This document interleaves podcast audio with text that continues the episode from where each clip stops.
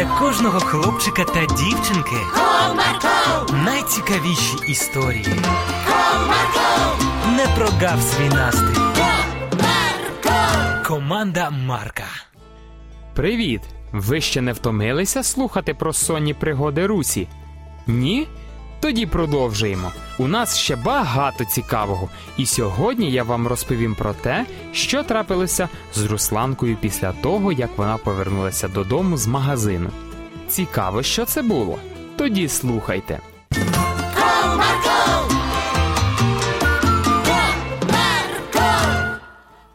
Повернувшись до своєї квартири, Руслана обережно поклала чарівну черепашку на її постійне місце. Все, на сьогодні пригод достатньо. Відпочивай. О, привіт! Тебе вдома? Захекано забігши в кімнату, запитав молодший брат дівчинки. Так, вдома. Буду робити уроки, так що не відволікай. Я і не збирався тебе відволікати. Просто запитав. Ну добре, тоді йди в іншу кімнату гратися. А я швидесенько зроблю завдання з математики. Полетіли! Занурившись з головою у вирішення задач з математики, Руся навіть не звертала уваги на братика, який шалено гасав по квартирі. Раптом, наче у динамік, проговорив голос Розі. Артеме, зупинись.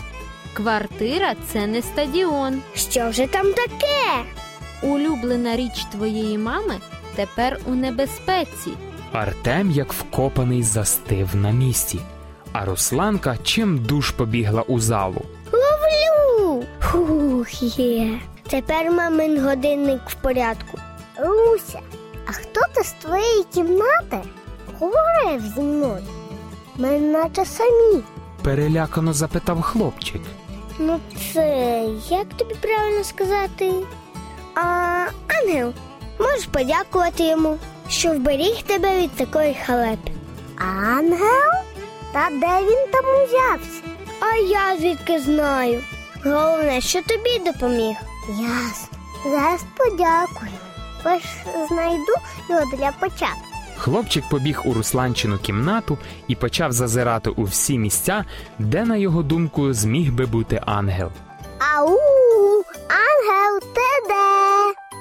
Я хочу тобі подякувати. Виходь. Можливо, ретельніше шукати потрібно. Та я вже скрізь подивився. І в шафі, і під столом. Навіть за штори заглянув. Його ніде немає. То можливо він не з моєї кімнати говорив до тебе? Може, піду тоді пошукаю. Хлопчик продовжив пошуки по всій квартирі, зайшов навіть у кухню та туалет, але так і нічого не знайшов. Як мені тепер його знайти? Руся! Що? Послухай, давай домовимося. Я подякую ангелу, а ти нічого не скажеш про те, що трапилося батькам. Ти пропонуєш нам укласти мирну угоду? Саме так. Я думаю, що це можливо. Давай дякуй, але голосно. Дякую тобі, що ти вберіг мене від біди. І мамин годинник не постраждав. Молодець. Як думаєш, ангел мене почув? Почув, почув. Фу. З полегшенням зітхнув Артем. Ну, гаразд, іди ще трохи пограйся. А мені потрібно доробити завдання, щоб на вихідних бути вільною. Гаразд. Тільки будь обережним і вже не літай по квартирі. Та я вже зрозумів. Більше так робити не буду.